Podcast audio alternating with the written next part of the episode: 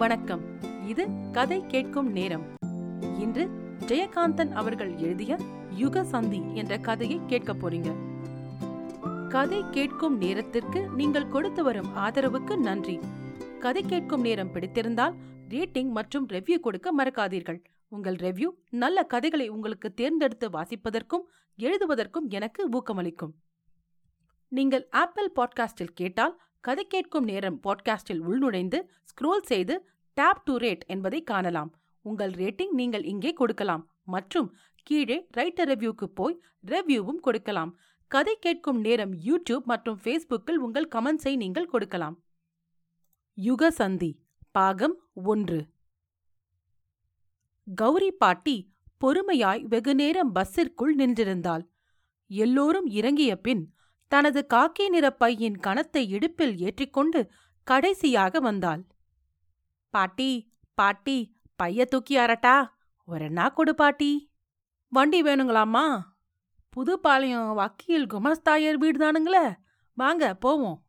என்று பல்வேறு வரவேற்பு குரல்களுடன் அவளை இறங்க விடாமல் தடுத்து நின்ற வண்டிக்காரர்களையும் கூலிக்கார சிறுவர்களையும் பார்த்து கனிவோடு சிரித்துவிட்டு பாட்டி சொன்னாள்.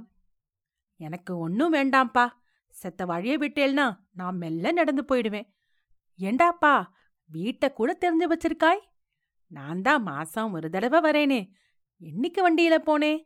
என்று ஒவ்வொருவருக்கும் ஒவ்வொரு பதிலை சொல்லி அவர்களை விளக்கி வழியமைத்துக் கொண்டு தனலாய் தகிக்கும் வெயிலில் முக்காட்டை இழுத்து விட்டு கொண்டு இடுப்பில் ஏற்றிய சுமையுடன் வறுத்து கொட்டிய புழுதி மண்ணை அழுந்து அழுந்து மிதித்தவாறு ஒரு பக்கமாய் சாய்ந்து சாய்ந்து நடந்தாள் பாட்டி.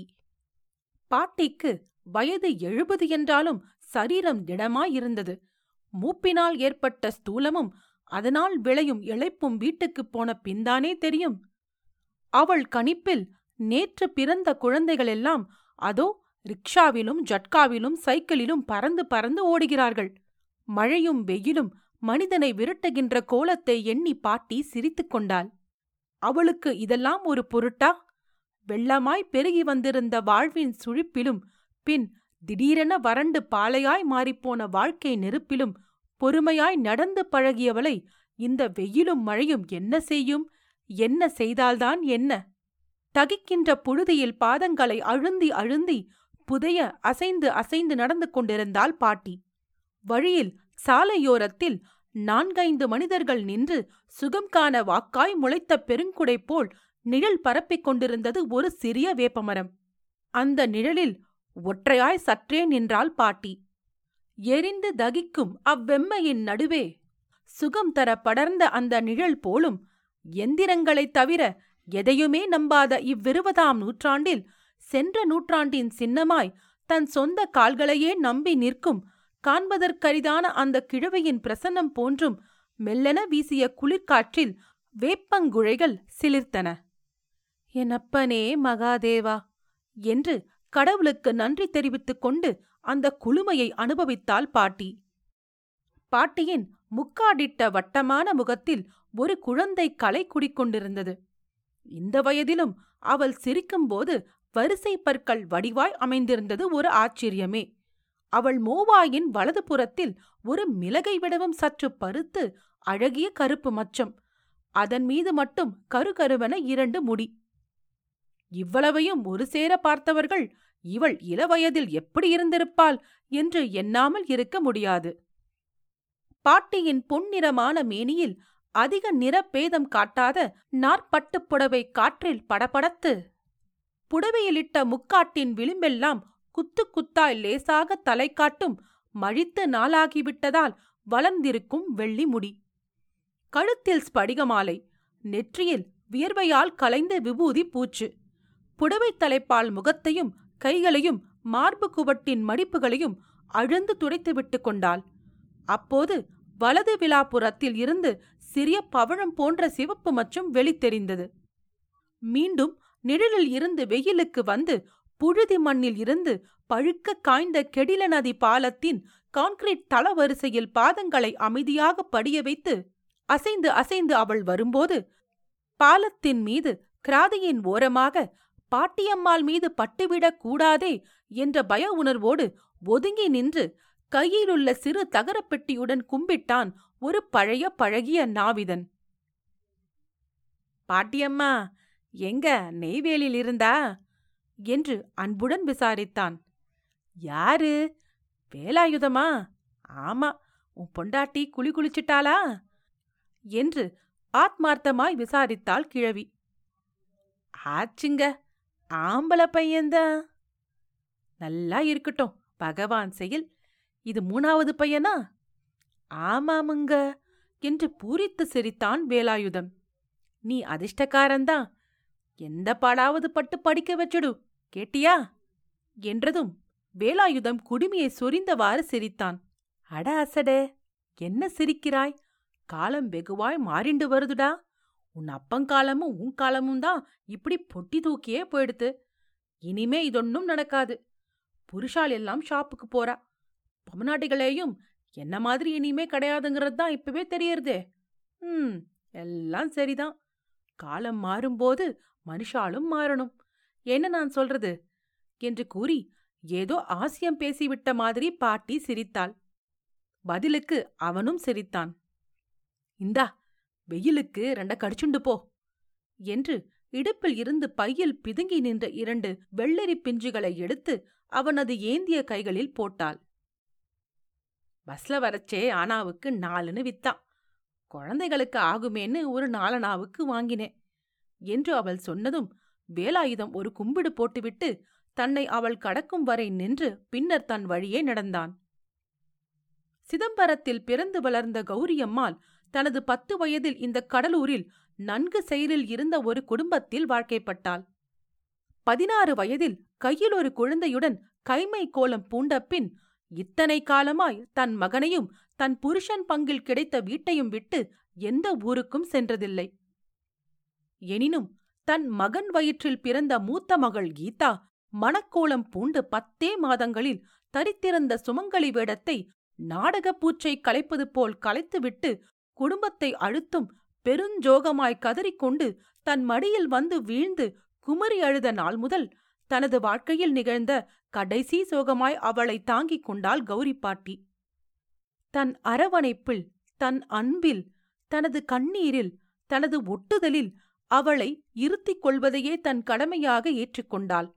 அதுவரை கீதாவின் மீது மகன் பெற்ற குழந்தை என்ற பாசம் மட்டுமே கொண்டிருந்த பாட்டி கணவன் இழந்த நாள் முதல் தன் உயிரையே மகன் மீது வைத்திருந்த அந்தத் தாய் அதை மாற்றிக்கொண்டது கீதாவுக்கு வெறும் ஆறுதல் தரும் பொருட்டன்று.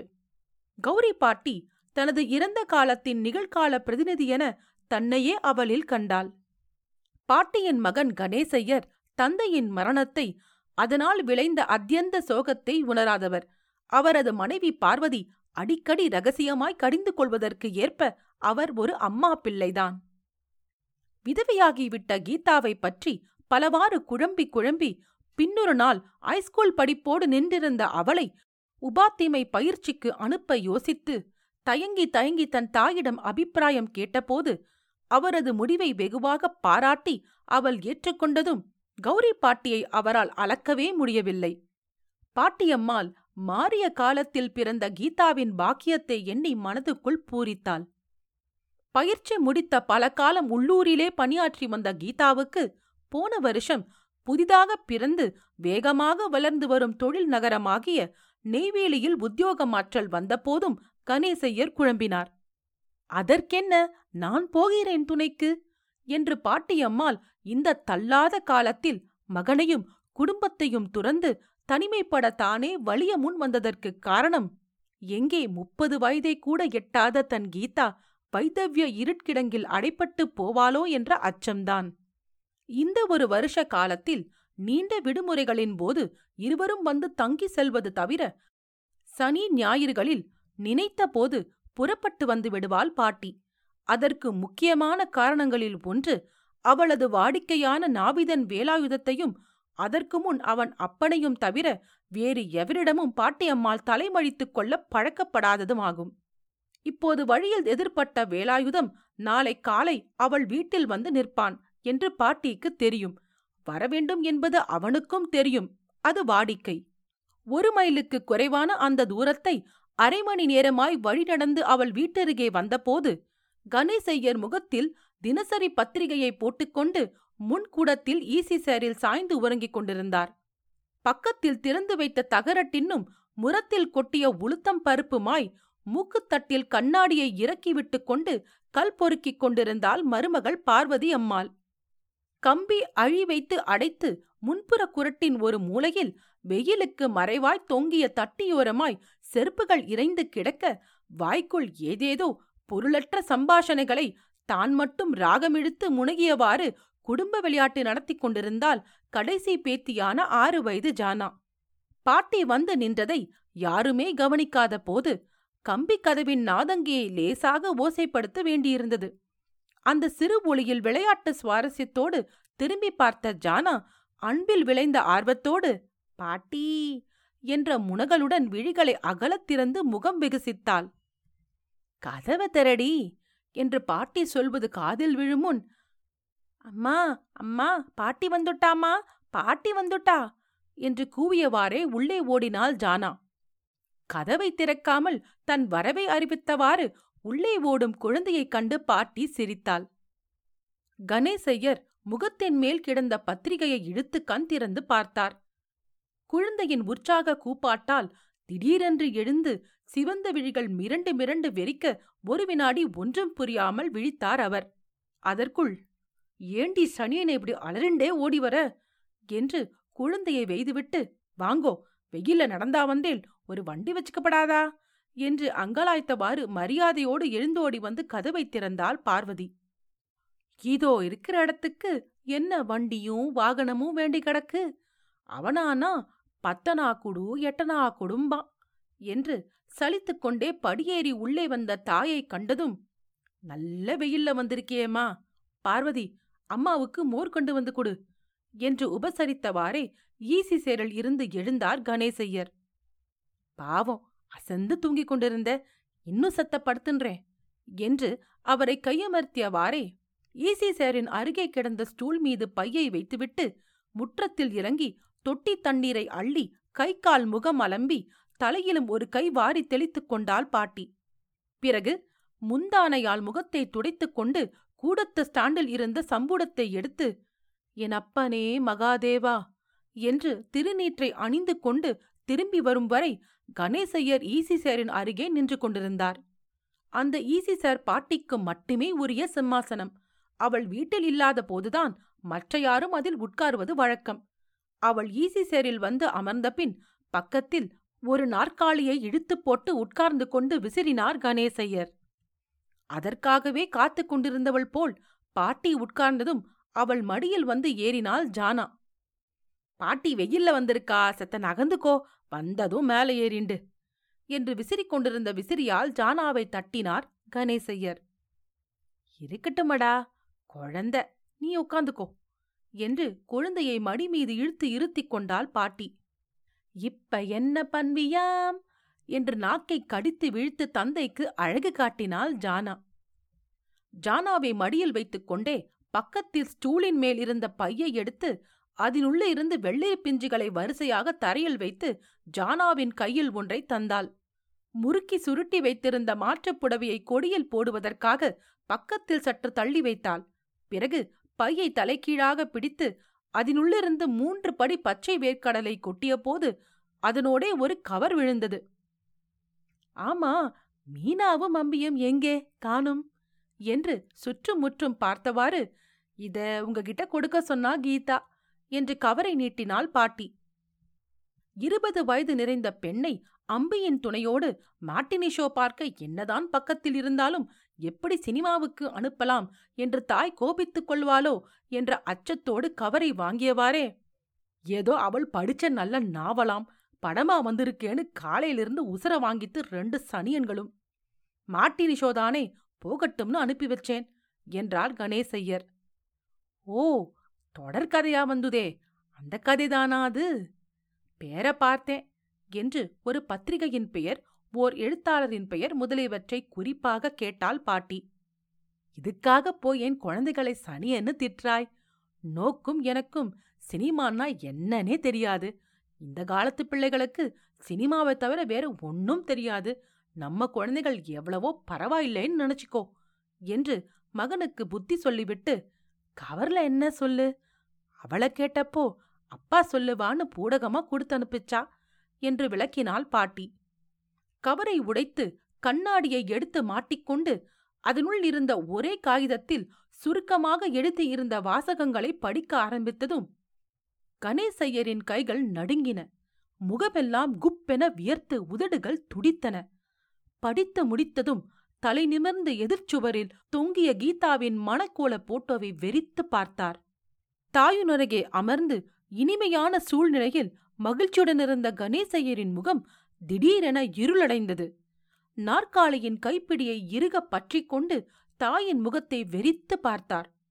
அவர் கையில் இருந்த கடிதம் கீழே நழுவியதை கூட அவர் கவனிக்கவில்லை. என்ன விபரீதம்?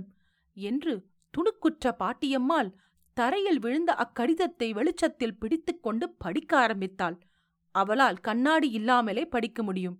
என் அன்பிற்குரிய அப்பா அம்மா பாட்டி ஆகியோருக்கு. இந்த கடிதத்தை எழுதுகையில் ஆறு மாதங்கள் தீர்க்கமாய் யோசித்து தீர்மானமான ஒரு முடிவுக்கு வந்தபின் தெளிந்த மனதோடுதான் எழுதுகிறேன்.